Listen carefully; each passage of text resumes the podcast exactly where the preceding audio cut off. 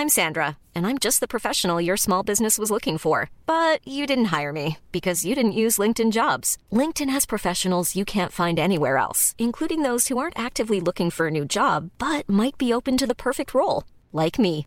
In a given month, over 70% of LinkedIn users don't visit other leading job sites. So if you're not looking on LinkedIn, you'll miss out on great candidates like Sandra. Start hiring professionals like a professional. Post your free job on linkedin.com/people today. People are always saying about the talk, and I talk, and I talk, and I talk, but guess fucking what? I back it up! Bonjour à toutes et à tous, bienvenue au podcast La Sueur, preview de Deontay Wilder, Luis Ortiz avec Polydomso, toujours présent. Et donc, euh, on va rentrer dans le vif du sujet, puisqu'on a fait une petite introduction il y a quelques jours sur les 4 fantastiques, enfin les 4 véritables euh, poids lourds de la catégorie poids lourd. Et bien là, le premier choc, c'est samedi, dans la nuit du 3 au 4, donc, au Barclays Center. Deontay Wilder qui remet sa ceinture en jeu contre Luis Ortiz, deux invaincus. Pas le combat le plus bankable des deux chocs, mais le plus indécis. Ouais, ouais, il y, a une. euh, Alors. C'est marrant parce que paradoxalement, c'est peut-être pas le combat euh, qui, on l'a déjà dit, tu vois, Ouais. qui attire le plus le, le chaland. Pourtant, c'est peut-être le plus tendu des quatre oppositions, enfin, des deux oppositions plutôt. Enfin, Ouais. parce que euh, comme on, enfin, on se répète un petit peu, mais euh, le Joseph Parker, Anthony Joshua, on est quasi sûr, sûr, tu vois, de, de, de l'issue. Tandis que Ortiz Wilder, c'est vraiment tricky et c'est, il y a, il y a- il y a peut-être une grosse surprise qui va, qui va se réaliser ce week-end. hein. Une grosse surprise et justement, première, premier point, euh, j'ai envie de dire, et on en a parlé avant, euh, mon cher euh, c'est cette question de hype. Ne vous laissez pas berner par la hype. Parce qu'on a, on a vu les résultats de notre petit sondage hein, sur, euh, sur les réseaux sociaux, les gens donnent Wilder en grandissime favori, alors que c'est pas fait du tout. Ouais, mais alors on peut pas vraiment leur en vouloir parce que c'est vrai que Wilder a fait pour le moment un sans faute. hein. Il est invaincu, il a 38 KO sur, euh, sur 39 combats.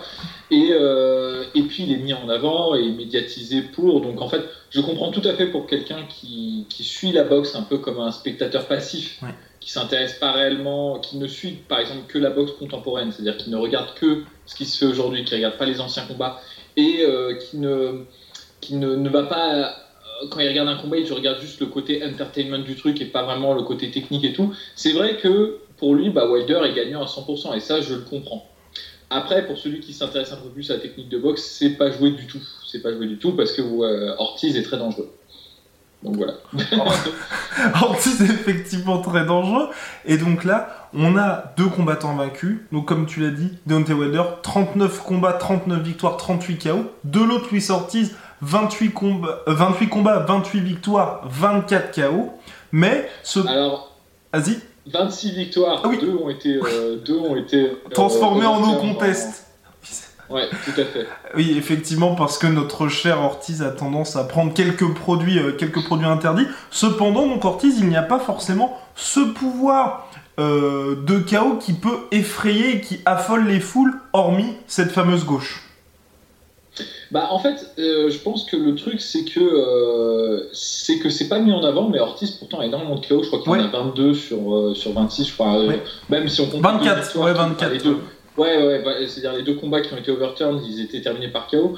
En fait, Ortiz, peut-être la, la différence, c'est qu'il y a peut-être moins le côté aléatoire. En fait, je pense que ce qui, ce qui est terrifiant chez Wilder, c'est qu'il peut te mettre KO avec à peu près n'importe quel coup. Tandis que Ortiz, en fait, c'est un pattern qu'il répète à chaque fois. Quand il met KO quelqu'un, c'est à peu près tout le temps de la même manière. En fait, il le pousse à la faute, il le sèche. Alors, soit ça, ça marche d'un coup, tu vois, soit il le sèche en contre, comme son dernier combat contre euh, Daniel Mars, soit en fait il va le sonner et puis il va le finir à- après coup, tu vois. Mais c'est quasiment tout le temps la même construction. Et c'est vrai qu'en fait, c'est peut-être moins effrayant euh, qu'un Wilder qui est capable de, bah, par exemple, un combat comme ça où on voit pas venir le chaos, c'est contre Spilka. Ouais. Euh, Wilder était plus ou moins en train de pas perdre le combat, mais disons que c'était disputé. Et puis d'un coup, il va sortir un contre euh, que personne ne voit venir. ça. Et, euh, donc c'est peut-être ça qui est terrifiant chez Wilder en fait. Mais, et, et on a parlé des bilans, les deux sont invaincus. Mais moi, je peux pas m'empêcher, quand je regarde les gars, les gars qu'ils ont battus, c'est quand même de la seconde zone, du second rang. Je, par exemple, Wilder, tout le monde dit ouais, son combat contre Steven, c'est sa victoire la plus impressionnante contre le gars qui l'avait amené à la décision. Steven qui avait pas combattu depuis deux piges et Ortiz qui, euh, pour moi, son dernier c'était contre Brian Jennings, qui était vraiment le, combattant de calibre qu'il avait affronté. C'était il y a quand même trois ans. Bah ouais, euh, Ortiz, les les trois, trois combattants qu'il a battus qui sont vraiment notables, hein, on peut dire, c'est bah, bah, Jennings, euh, Malik Scott aussi, et, euh, et euh, comment il s'appelle, Coyote. C'est les trois, trois mecs, on va dire, relativement vraiment d'un bon niveau. Et ça remonte à plus de trois ans, en fait, chacun. Mais le, même bilan être fait à propos de Wilder, parce qu'en fait, les deux personnes vraiment que Wilder a vaincu qui étaient bons, c'était Duopa et, et Takam. Ouais. Takam, non, je dis une connerie, il n'a a pas combattu, non. C'est Duopa et, et Spilka. Oui. Duopa et Spilka, et, et donc du coup, 2016, 2015, 2016. ouais. bah oui, c'est il a deux ans. Donc en fait, on peut pas dire que leur opposition soit vraiment euh, valable tous les deux. C'est pas mhm. comme. Euh, on, a l'impression qu'on favorise Joshua chez la sueur. C'est pas qu'on favorise Joshua, c'est juste que Joshua, pour le moment, il a combattu l'opposition la, plus élevée en fait. Des quatre prétendants, le fait d'avoir combattu euh, Klitschko, ça le qualifie au-delà en fait. Et, et, le délire de Klitschko de, de 41 ans, on est d'accord que ça, ça, pour moi, on peut pas dire ça parce que 41 ans, il a certes 41 ans, mais il sortait d'une défaite contre Tyson Fury, le très très grand Tyson Fury, et il montrait aucun signe de déclin. Non, puis, enfin, c'est la boxe poids lourd, quoi. Il y a des gens qui, qui, qui peuvent, qui peuvent rester performants euh, sur le tard.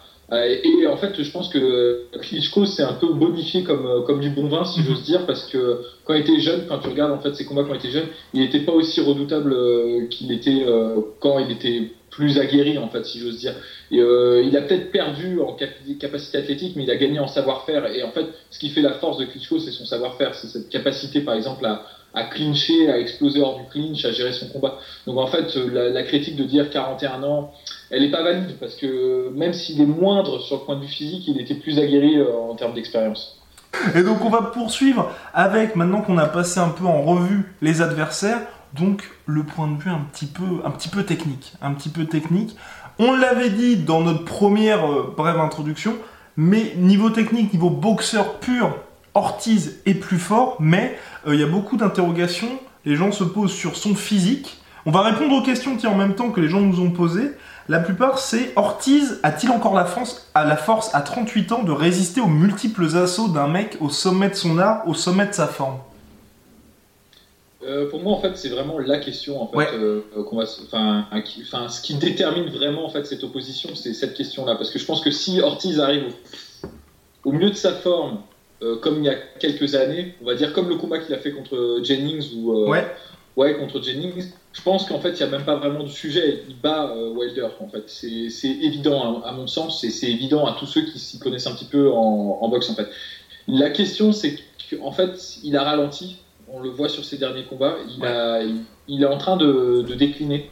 Physiquement, c'est notable. Il est, bon, il, est dominant. C'est un peu bizarre de dire ça d'un mec qui a gagné en tous ses combats. Il est beaucoup moins rapide il est moins rapide, il a moins de phases de mouvement. C'est-à-dire qu'en fait, quand tu regardes les combats d'il y a quelques années euh, d'Ortiz, il est constamment en mouvement. Euh, tu sais, en in et out, euh, il rebondit quasiment tout le temps en ligne. Bah, un peu à la cubaine, tu vois. Très, c'est très, très, très caractéristique ça comme mouvement. Alors que là, il prend des temps de pause de plus en plus longs, en fait, où il va temporiser, en fait gérer en fait son inaction en fait c'est parce qu'en fait il a moins en fait il est, très bon dans, son savoir-faire parce qu'il sait qu'il est moins euh, moins apte à bouger comme ça euh, euh, comme avant et donc en fait effectivement là c'est un peu une course contre la montre pour Ortiz parce qu'il est de moins en moins performant de combat en combat et il combat de moins en moins souvent aussi.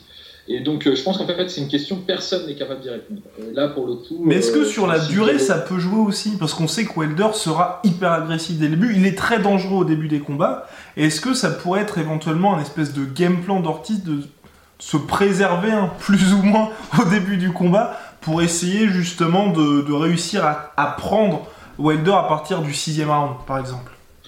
Bah, moi, je pense que Ortiz a tout intérêt à faire ça. Le truc, c'est que il a aussi tout intérêt en fait à exploser au premier round. C'est-à-dire, Ortiz, son style, c'est un counter puncher. En fait, c'est vraiment un contreur.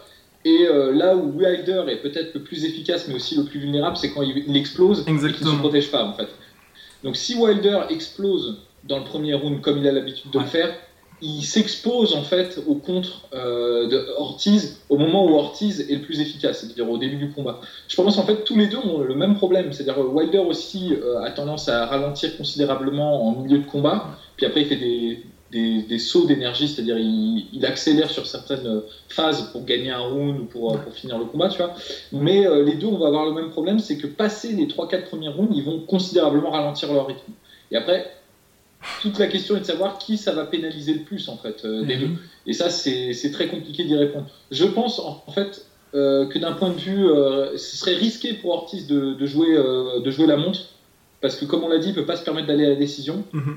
Et je pense que si Ortiz doit chercher le chaos de Wilder, c'est-à-dire doit chercher Wilder, si Wilder est inactif et ne Ouais. rentre pas dans son jeu de contre, et que Ortiz doit déclencher le chaos en mode purement offensif, il aura toutes les peines du monde à le faire. En fait, Ortiz Ouais. aura, aura, aura capacité à mettre KO Wilder si Wilder vient à lui, en fait. Si c'est Ortiz qui doit chercher, c'est plus compliqué. Je suis entièrement d'accord avec toi, mais j'ai beaucoup de mal à imaginer un Wilder être stratège sur, sur le combat et se dire je vais éventuellement gérer, c'est ça, parce que c'est vrai, on, on l'avait dit dans la, dans la précédente vidéo, là on le redit, c'est à New York. Wilder a tout intérêt à gagner financièrement pour l'organisation, pour la boxe, pour, pour la ceinture tout simplement. Et donc vraisemblablement, à moins que ce soit un combat complètement euh, one-sided, la décision n'ira qu'en faveur de Deontay Wilder. Ouais, on est, d'accord là-dessus. On est d'accord Mais c'est vrai que moi je te, re- je te, je te rejoins, Wilder c'est pas quelqu'un qui c'est pas un c'est pas un calculateur, c'est pas Ouais. un stratège de la boxe, hein. ça c'est clair. il a pas eu besoin, il a eu 38 KO, tu vois, il a pas Mm. besoin de, de- il a jamais appris en fait à, à gérer un combat au round par round en fait, à gagner des rounds, à gagner des points. C'est tout l'opposé d'un mec comme Floyd Mayweather qui va savoir euh, quand accélérer, Voilà. quand ne pas accélérer, euh, tu vois. C'est vraiment complètement différent. Et donc je pense qu'il en est pas capable aussi, ce qui, rend le combat très intéressant. Ouais. C'est en fait, effectivement, Wilder aurait une route toute tracée, je vais donner ça pour ceux qui aiment bien Wilder, Wilder aurait une route toute tracée pour la victoire, ce serait en fait d'être quasiment inactif dans les 3-4 premiers rounds, Ouais. un peu comme ce qu'a fait Malik Scott. Regardez le combat contre Malik Scott, parce que Malik Scott a perdu contre euh, Louis Ortiz, mais il n'a jamais été vraiment en danger en fait. Il a toujours un peu euh, temporisé, il n'est jamais rentré vraiment dans le jeu d'Ortiz, et Ortiz a été incapable de, de le terminer en fait. Et euh, bah, c'est pareil pour Wilder, ce que Wilder se réserverait en fait le milieu de combat et la fin de combat pour faire des explosions successives. Moi, c'est ça en fait pour moi la route de victoire de, de Wilder. Le problème, c'est que Wilder n'est pas capable de le faire. Alors toute la question est, enfin, pas capable. Il, je Il l'a pas montré, il a pas montré jusqu'à maintenant. Exactement. Après, je pense que peut-être son corner et son, ses, ses- les gens de son équipe lui, lui diront peut-être de faire ça. Mais bon, on, verra quoi. Enfin, Quelques petits doutes là-dessus. Est-ce que le pronostic de Deontay Wilder qui est euh, je vais finir Luis Ortiz en 3 rounds, est-ce que c'est du trash talk? Évidemment un peu de trash talk, mais est-ce que c'est vraiment un objectif personnel ou tu penses que là c'est uniquement du bluff? Euh, bah, moi, je pense qu'il faut vendre le combat. hein. Euh, Ouais. euh, pour le coup, c'est juste de la, de la com. Euh, si c'est pas de la com, je pense que Wilder fait le mauvais choix, mais ça, c'est c'est ma façon de voir le combat. Je pense qu'en fait, euh, la, le, la recette du désastre pour Wilder, c'est de foncer tête baissée euh, dans les 3 ou 4 premiers rounds. Ouais. Les gens s'en rendent pas compte, les gens ont tendance à, à penser le problème de manière inverse, c'est de se dire Wilder est dangereux sur les 4 premiers rounds. Mais en fait, c'est Ortiz qui est deux fois plus dangereux sur les 4 premiers rounds, surtout si Wilder est agressif contre lui en fait. Le problème c'est surtout Et, que la euh, plupart des gens ont uniquement vu les combats de Wilder, donc forcément on se dit euh, faut qu'il soit agressif au début. Mais même, attends, moi je suis étonné, je regardais les, euh, les pronostics des, des pros. La plupart des pros donnent Wilder Ouais. gagnant, même des gens qui ont, par exemple, un mec comme David Hay qui a, qui a tourné quand même plutôt euh, avec Wilder et qui est bien placé pour connaître les, euh, les failles en fait de, de Wilder. Il donne, euh, il donne, il donne euh, Wilder gagnant, ce qui est quand même assez étonnant. Alors, Est-ce que c'est de la com? Est-ce que c'est pour se renvoyer l'ascenseur? J'en sais rien. Mais euh, c'est assez étonnant parce que Ortiz, encore une fois, euh, enfin, il faut le voir pour le croire. Franchement, euh, je ne saurais conseiller parce que je ne pourrais pas transmettre en fait la qualité d'Ortiz juste avec mes mots. Hein, je suis pas un sorcier. Il faut que vous regardiez comment il combat parce que c'est assez étonnant en fait. Enfin, pour un poids lourd, c'est assez étonnant. Ça fait longtemps que j'ai pas vu ça. Oh. Deuxième question, toujours Théo. Merci Théo pour ces questions euh, exceptionnelles. D'habitude, tous les adversaires d'Ortiz sont effrayés après quelques minutes de combat face à lui, en raison de son talent et de ses contres exceptionnels. Et du fait de cette peur, Ortiz est toujours en mesure d'instaurer sa boxe et de trouver au final une brèche dans la défense de ses adversaires. Or ici, Wilder n'a peur de rien, sa boxe en est la preuve. Du coup, Ortiz risque d'être moins serein qu'à son habitude, selon moi. Est-ce que ça pourrait être un facteur déterminant? Ha ah, euh, bah, moi je suis tout à fait d'accord avec ce que vient de dire euh, Théo, dans le sens où une grande partie du jeu d'Ortiz, c'est de créer ce doute en fait, euh, chez l'adversaire en fait, et par ses contres. Le truc, c'est qu'on peut, en fait, ce que vient de dire Théo à propos d'Ortiz, qui n'est pas habitué à, à, combattre des gens qui n'ont pas peur, il peut être dit exactement la même chose pour Wilder. C'est-à-dire Wilder n'est pas habitué à rencontrer des gens qui ont du sang-froid, qui ne, qui, ne, qui ne faiblissent pas sous l'agression et qui sont capables de contrer en fait. Il en a rencontré des gens qui étaient durs au mal, euh, je pense notamment à Duopa ou même à Spilka, je, reviens tout le temps avec ce putain de combat. Regardez-le parce qu'il est intéressant, mais je reviens souvent sur ce combat. Euh, et, euh, et en fait, ces gens-là étaient durs euh, ils n'ont pas faibli face à, Wilder, mais ils n'avaient pas les capacités pour euh, exploiter en fait euh, les failles de Wilder. Le truc, c'est que Ortiz, en fait, comme il sait très bien contrer et qu'en plus de ça, il est relativement solide mentalement et dur mentalement, je pense qu'il sera moins apte à faiblir en fait sous l'agression de Wilder que Wilder sera apte à faiblir sous les contres d'Ortiz en fait. Mais ça encore une fois, c'est purement mon analyse et mon ressenti parce que là c'est un peu faire des plans sur la comète parce que il n'y a aucun moyen de savoir qui va craquer le premier mentalement. Ça, c'est pas possible. On a, en fait, les deux n'ont jamais connu vraiment l'adversité, donc je peux pas savoir qui va faiblir. Mon petit doigt me dit que c'est Wilder qui va faiblir avant parce que. Entièrement d'accord. Parce que Ortiz, en plus de ça, Ortiz, en plus de ça même s'il n'a pas connu la difficulté sur ses 28 euh, combats professionnels, il a quand même plus de 300 combats amateurs. Donc je pense qu'en termes d'expérience, de difficulté, tout ça, il est plus armé en fait euh, que Wilder. Surtout qu'Ortiz ne joue. Enfin, Ortiz, c'est pas qu'il joue rien, mais je veux dire, il a attendu, c'est ça, 8, 8 piges pour avoir son premier combat pour la ceinture. Là, c'est son premier title fight. Il a 38 ans, donc vraisemblablement, s'il perd, il en aura plus. Personne ne l'attend. C'est le B-side sur le combat en soi, lui, si, le combat dure ou qu'il voit qu'il est en train de perdre, il n'y aura pas du tout ce côté euh, mon Dieu, ma carrière est en train de passer devant moi.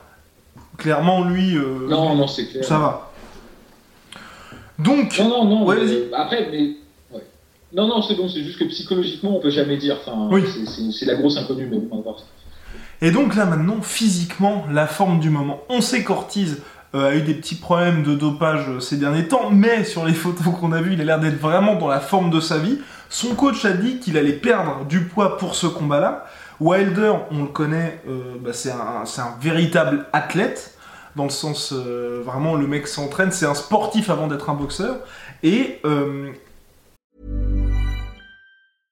Hiring for your small business? If you're not looking for professionals on LinkedIn, you're looking in the wrong place. That's like looking for your car keys in a fish tank.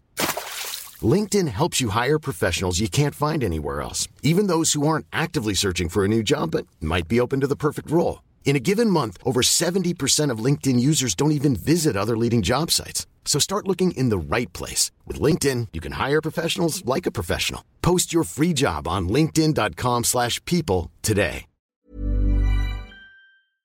On peut parler aussi des qualités athlétiques des deux. On en avait parlé un petit peu euh, lors de la première vidéo. C'est vrai, pour, une fois, pour la première fois, euh, Wilder se retrouve avec quelqu'un qui a une allonge plus grande que lui. Que la sienne, pardon.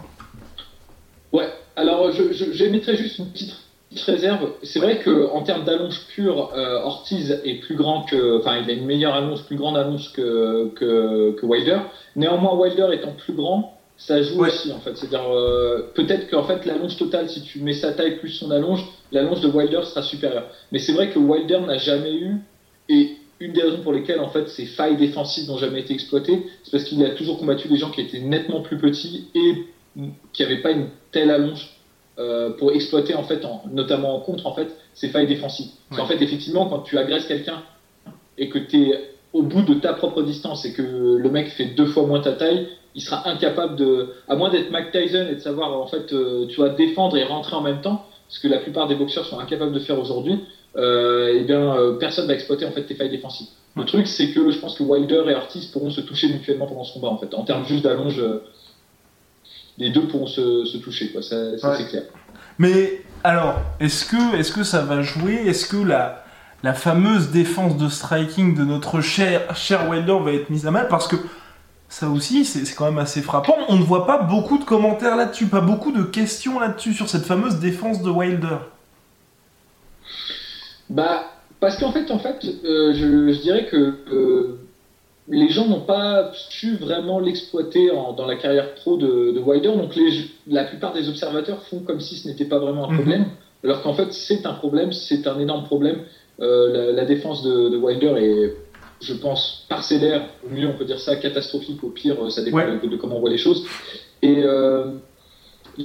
les gens ne Ouais, parce que je pense qu'en fait le truc c'est qu'il a été rarement touché, rarement. Euh, tu vois, quand tout va, tout va bien, tu vois. Enfin, genre, euh, et le truc c'est que les, les observateurs n'attirent pas trop l'attention là-dessus parce qu'ils n'ont pas eu vraiment l'occasion, ils n'ont pas de grain à moudre là-dessus en fait. Euh, mais néanmoins, quand on est observateur, quand on observe ces combats, on se rend compte que les bains sont souvent basses, que. Oh damn. Bah, ce que je disais juste, c'est que en fait le truc, c'est que euh, en fait Wilder, le truc, c'est qu'il n'a pas euh, été puni pendant sa carrière pro trop trop violemment par ses adversaires qui n'ont pas su exploiter véritablement sa, chance parcellaire. Donc je pense que c'est pour ça que les observateurs en fait et les commentateurs de ce match ne mettent pas vraiment l'accent sur le, le niveau médiocre de défense de, de Wilder, mais c'est un problème qui est bien, bel et bien existant. C'est pas parce que personne n'a exploité que ce n'est pas exploitable en fait. Et euh, Ortiz il peut. le plus apte, je pense, à exploiter. Ouais, il peut, il peut carrément l'exploiter. Ça, c'est certain. Alors. Tandis que parallèlement, Ortiz euh, a une bonne défense. Euh. Et est-ce que Ortiz, donc là, voilà, la défense de striking de notre cher Wilder. De l'autre côté, Ortiz, c'est vrai que ça, par contre, on en parle un peu plus du fait que Ortiz, donc Southpaw, mais qui n'utiliserait que sa fameuse main gauche alors qu'en soi, on sait bien que la droite, il s'en sert pour faire diversion. On en avait parlé dans, la précédente vidéo. Est-ce que Wilder peut neutraliser cette fameuse gauche? Hum, Alors, moi, ça me fait toujours un peu marrer les gens qui disent euh, il n'a que sa gauche, euh, il n'a que son eh droit, il n'a que. En fait, ça, ça fonctionne pas comme ça. C'est tout un jeu qui, fonctionne comme ça. C'est-à-dire, évidemment, le coup l'estocade, si j'ose dire, euh, que porte Ortiz, c'est sa gauche mais il a tout un jeu de construction en fait euh, de comment placer cette gauche qui est, euh, qui est vraiment euh, bah, Enfin, tu peux pas dissocier l'un et l'autre. Tu peux pas dire il a que sa gauche et le reste n'existe pas. Il a un des meilleurs jabs du jeu et il a une des meilleures variations de jab du jeu. Il sait tout faire avec son jab. En fait, il sait stopper un adversaire en explosant sur son jab avec assez de puissance. Il sait aussi prendre la mesure et avec un jab en pity patty punch, c'est-à-dire en fait on touche plusieurs fois l'adversaire en doublant, triplant, quadruplant jab pour exploiter, euh, exploser sur un moment. Il sait combattre la main avant de son adversaire. Il sait faire tout ce jeu, toutes ces variations différentes pour pousser l'adversaire à déclencher soit son bras arrière, soit à esquiver. Et en fait, au moment où son adversaire va soit déclencher son bras arrière, il va esquiver et placer sa gauche, soit lorsque l'adversaire va, va, va, commencer à faire des bob and weave, c'est-à-dire à, à, faire des mouvements de tête pour éviter, il va passer à un uppercut du bras arrière ou un, un crochet du bras arrière. Toujours est-il pour dire que, en fait, enfin, tout ça pour dire plutôt que euh, c'est une construction, on ne peut pas dissocier l'un. Et je ne pense pas que tu, et pour en fait répondre à la question, je pense pas qu'on puisse neutraliser juste sa gauche. C'est pas possible. C'est prendre le problème à l'envers. Il faut neutraliser tout son jeu. Si tu veux neutraliser sa gauche, il faut neutraliser son jab. Et en fait, je pense que la plupart des adversaires en fait, font cette erreur-là, c'est qu'ils se disent oh putain, il y a sa gauche, faut pas que je fasse d'erreur, faut pas que je fasse d'erreur, et ils se prennent une quinzaine de jabs avant de réagir, et puis après ils, ils oublient ils réagissent et ils sont touchés par la gauche. En fait, la gauche n'est que l'aboutissement de tout un travail. Si tu veux détruire l'aboutissement, il faut détruire tout le travail en fait euh, en amont. Voilà. Donc voilà. Donc pourra-t-il détruire tout le travail en amont? Est-ce que les mouvements de Wilder si euh, particuliers réussiront à déstabiliser notre cher Ortiz? Parce que c'est vrai que ça, on l'a vu, Wilder, il se déplace énormément et il se déplace de manière, enfin, de temps en temps, on dirait un joueur de basketball. Quand, quand il fait ses doubles pas, c'est. c'est complètement déstabilisant pour l'adversaire. Tout à fait, il y, a, une vraie inconnue là aussi, c'est de, savoir si la boxe qui est académique en fait d'Ortiz, mm. euh, enfin si Ortiz avec sa boxe académique plutôt est capable en fait de s'adapter au mouvement euh, non conventionnel en fait euh, de, de Wilder, pour, pour, pour, ne pas dire autre chose.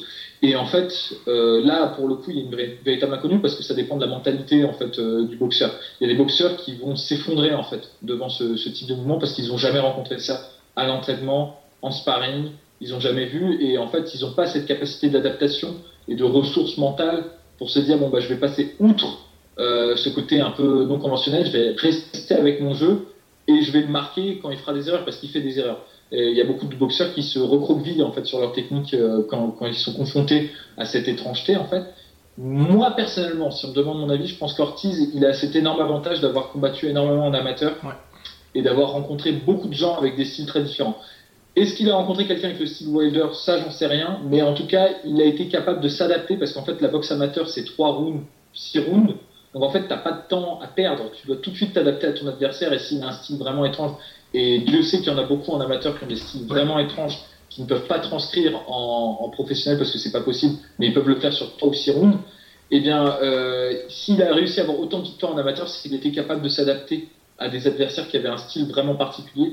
Donc je pense qu'il y aura peut-être un moment, un moment de flottement au début, euh, peut-être sur les premières secondes, premières peut-être minutes du premier round, et s'il arrive à ne pas se, être déstabilisé par ça, Ortiz sera capable de s'adapter, en fait. Et de, je pense, en fait, si on garde un bon jab, si on garde de bons fondamentaux et un bon footwork, on peut dépasser, ouais. en fait, ce côté non conventionnel. Oui, il va, fa va, falloir question est de... Qui reste clairement euh, dans, ses, dans ses plans, dans ses gonds, et qui ne, ne, ne, ne cède pas, finalement, à, à notre cher Wilder, si déstabilisant. Place au pronostic Pronostic, le pronostic a-t-il changé par rapport à la dernière vidéo? La vidéo, rappelons-le, nous étions d'accord, nous étions partis sur un KO de Luis Ortiz.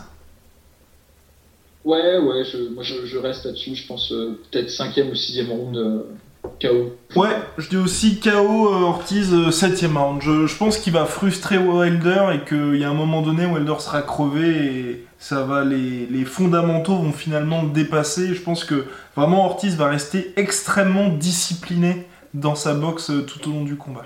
Enfin, le temps que le combat ouais. va durer. Bien? Tout à fait, ouais. je pense à part accident. Ouais. à part accident, vas-y, vas-y. À, part, accident, c'est-à-dire à part parce qu'il y a toujours une inconnue sur, le, sur les capacités athlétiques de, de Wilder, ouais. sur la, cette capacité d'exploser notamment en bras arrière à part ça, je, je vois pas, je vois pas d'autre issue en fait. Donc voilà, c'était pour conclure euh, sur. Euh, Réponse sur dans la nuit de samedi à dimanche à partir de 3h du matin sur Beansport en France ou sur de sombres sites en streaming. On place, on passe maintenant à l'UFC à la rumeur Brock Lesnar. Alors, Brock Lesnar à l'UFC. Brock Lesnar qui arrive à la fin de son contrat à la WWE, 40 ans passés. On l'avait vu il y a deux ans à l'UFC 200 avec une victoire par décision unanime contre Mark Hunt, un des meilleurs poids lourds, qui avait depuis été retransformé en no contest, transformé en no contest suite au contrôle positif aux surprises de Brock Lesnar. Qu'est-ce que t'en penses? Bah, moi j'en pense que ça doit vraiment sentir le roussis pour, euh, pour l'année 2018 euh, pour l'UFC pour qu'il fasse, euh, pour qu'il fasse miroiter Brock Lesnar parce que Brock Lesnar c'est un peu le Joker euh, quand on a une année de merde à l'UFC. on, fait, on, fait, on fait ramener en fait. Eh, mais arrête non, mais bon, il, faut rendre à, il faut rendre à César ce qui est à César. C'est vrai que Brock Lesnar il est capable d'assurer en fait un certain nombre de pay-per-view. Ouais.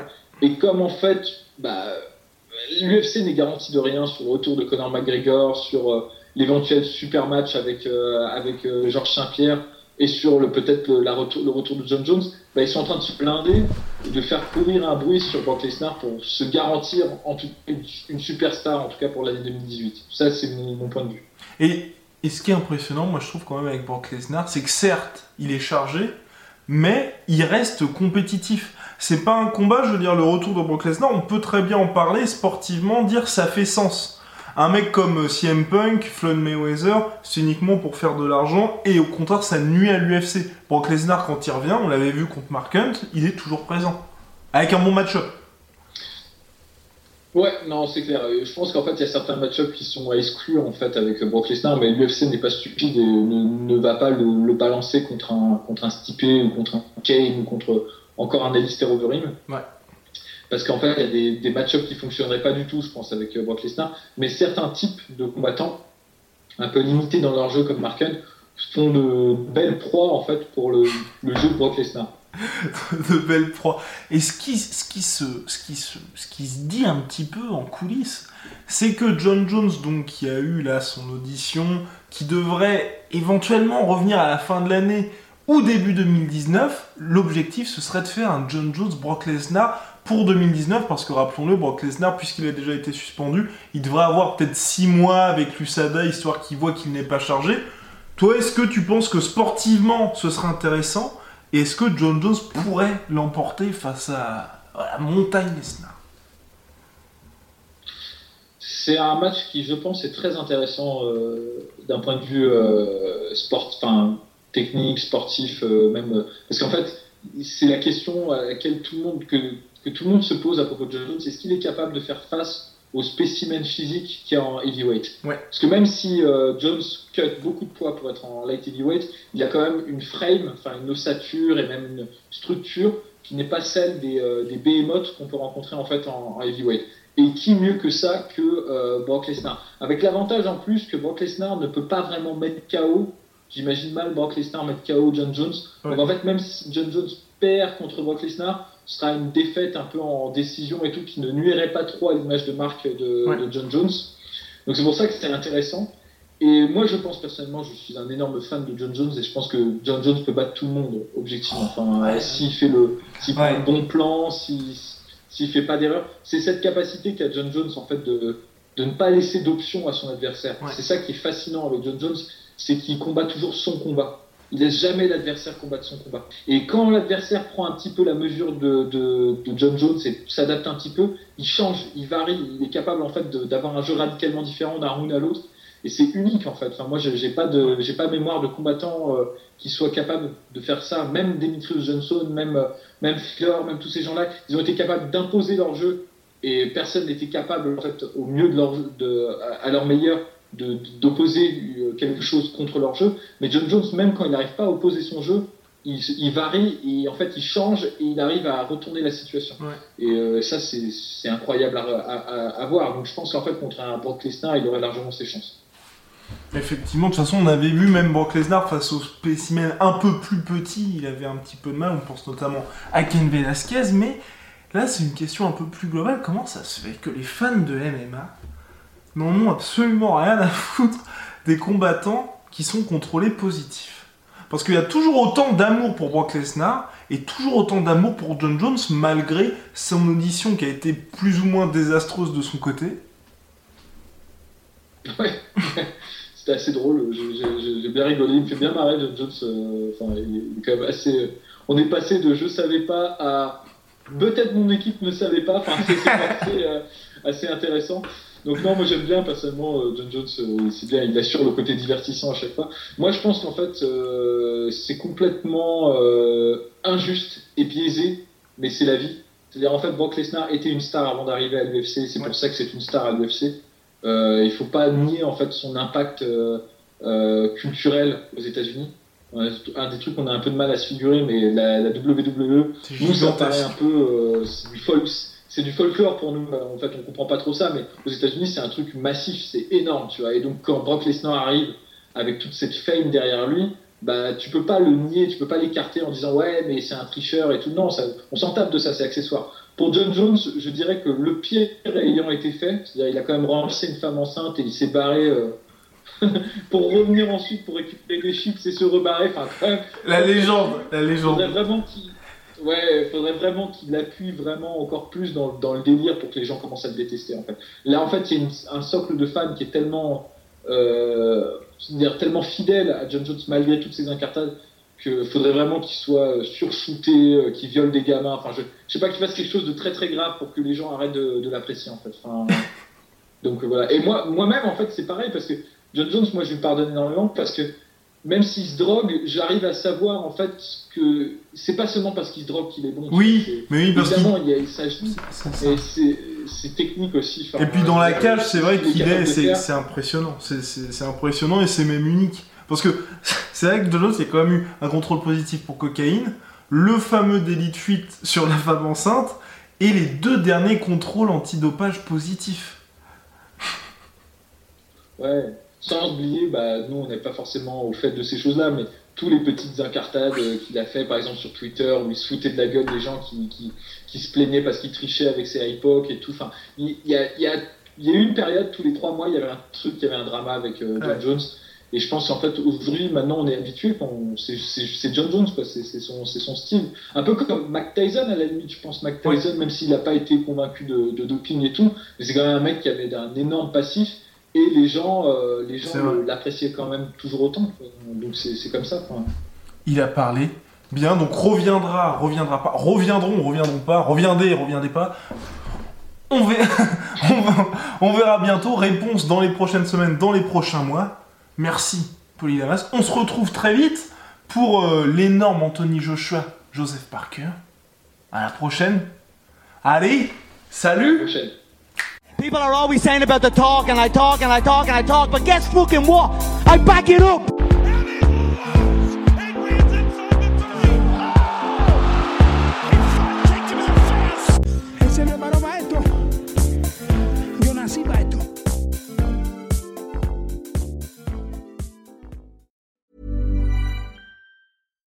When you make decisions for your company, you look for the no-brainers. And if you have a lot of mailing to do, stamps.com is the ultimate no-brainer. It streamlines your processes to make your business more efficient, which makes you less busy. Mail checks, invoices, legal documents, and everything you need to keep your business running with stamps.com. Seamlessly connect with every major marketplace and shopping cart Schedule package pickups and see your cheapest and fastest shipping options from different carriers. With rates up to 89% off USPS and UPS rates. And with the Stamps.com mobile app, you can take care of mailing and shipping wherever you are. Make the same no brainer decision as over 1 million other businesses with Stamps.com. Sign up with Code PROGRAM for a four week trial, plus free postage and a free digital scale. No long term commitments or contracts. That's stamps.com. Code Program. Et voilà, c'est la fin de votre épisode du podcast La Sœur. Si ça vous a plu, n'hésitez pas à nous mettre les 5 étoiles sur Apple Podcast ou sur Spotify. Vous pouvez aussi nous laisser un petit commentaire, ça nous aidera beaucoup. Et si vous voulez aller plus loin avec nous, vous tapez La Sueur sur toutes les plateformes ou sur les réseaux sociaux, vous nous trouverez. Et là, vous nous écoutez très certainement en audio. On est aussi en vidéo sur YouTube, mais également sur Snapchat. Là encore, vous tapez la et on sera là. Merci de votre fidélité et à très vite pour de nouvelles aventures.